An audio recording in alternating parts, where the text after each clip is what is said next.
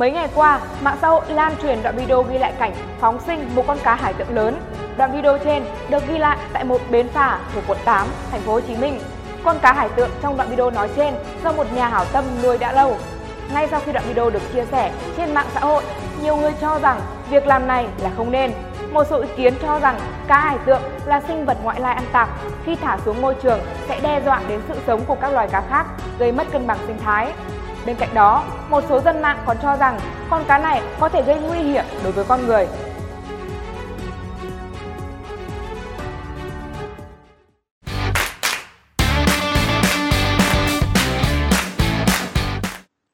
Liên quan đến vấn đề này, trả lời Infonet, ông Lê Trần Nguyên Hùng, Phó vụ trưởng vụ bảo tồn và phát triển nguồn lợi thủy sản, Tổng cục Thủy sản, Bộ Nông nghiệp và Phát triển Nông thôn cho biết, ông đã xem qua hình ảnh thả phóng sinh cá hải tượng và thấy rằng đây là hành động phản cảm, thậm chí là vi phạm quy định của pháp luật.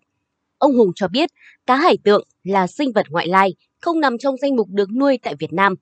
Cá hải tượng có nguồn gốc từ Nam Mỹ, loài này có đặc tính hùng dữ, ăn tạp, ăn các loài khác như cá, tôm.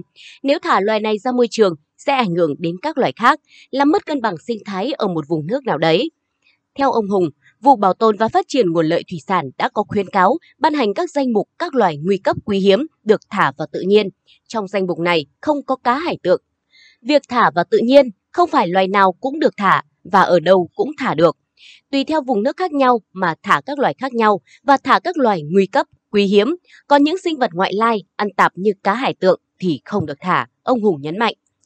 Cũng theo ông Hùng, việc thả các loài ngoại lai nhập khẩu là vi phạm quy định của pháp luật. Điều này đã được quy định tại Nghị định về xử phạt vi phạm hành chính trong lĩnh vực bảo vệ môi trường.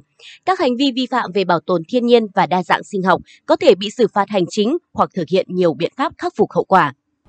Bà Nguyễn Thị Phương Dung, Phó Giám đốc Trung tâm Giáo dục Thiên nhiên ENV cho biết sự thiếu hiểu biết của nhiều cá nhân về đặc tính sinh thái của các loài động vật hoang dã đã khiến một hành động nhân đạo lại gây ra những hệ quả phức tạp khôn lường.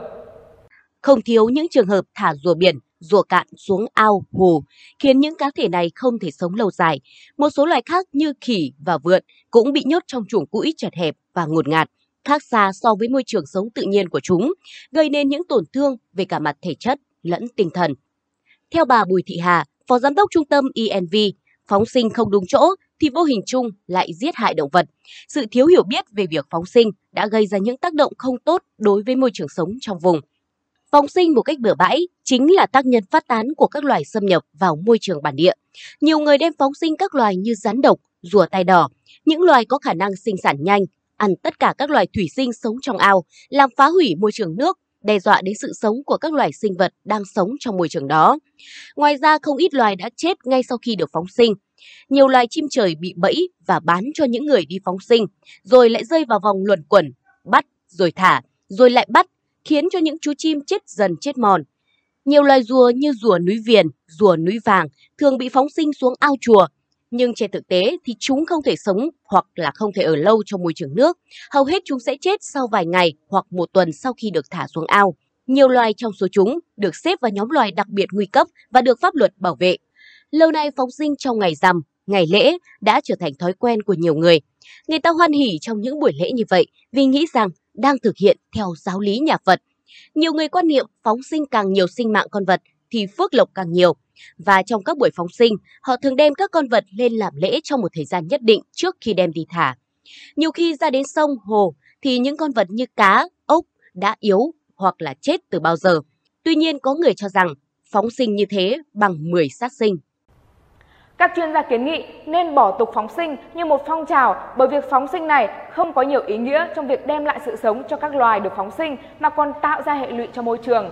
Thay vào đó, nên thực hiện đúng tinh thần của Phật giáo là làm việc thiện, không sát sinh, giúp đỡ những loài vật bị hoạn nạn. Còn bây giờ, bản tin của chúng tôi xin được phép khép lại tại đây. Cảm ơn quý vị và các bạn đã quan tâm theo dõi. Xin kính chào và hẹn gặp lại.